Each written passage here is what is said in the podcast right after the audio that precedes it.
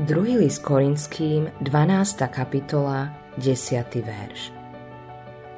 Preto mám zalúbenie v slabostiach, pohaneniach, súženiach, prenasledovaniach, v úzkostiach pre Krista, lebo práve keď som slabý, som mocný. Pre väčšinu ľudí je cesta k uvedomeniu si vlastnej slabosti dlhá.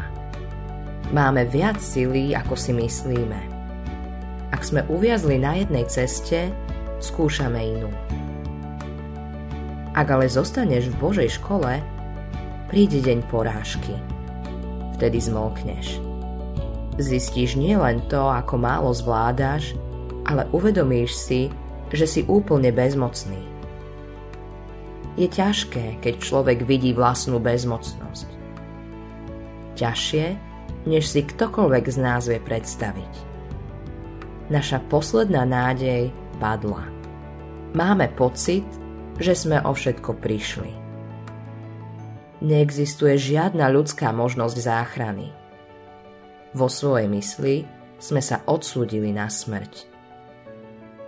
Pre Božie dieťa je však takýto zážitok požehnaním. Ako je to možné?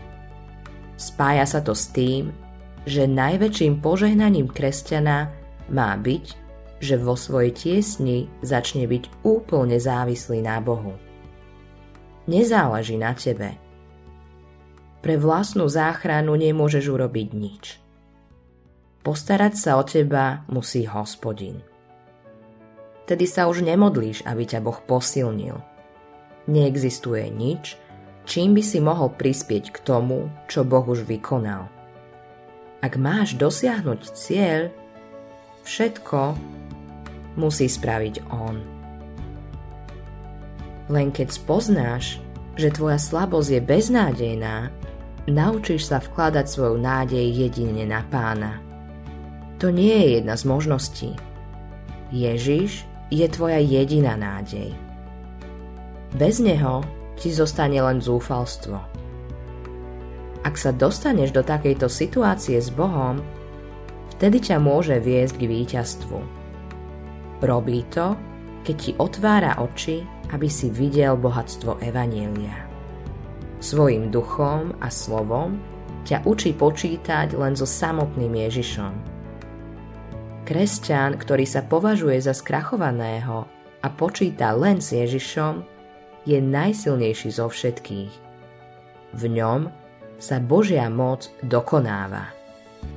Kým máš vlastnú silu, Boh ti nemôže pomôcť. Ak je hospodin pre teba všetkým, si neporaziteľný. Áno, keď vložíš svoju dôveru do Ježiša, si silný vo svojej slabosti. Autorom tohto zamyslenia je Hans Erik Nissen.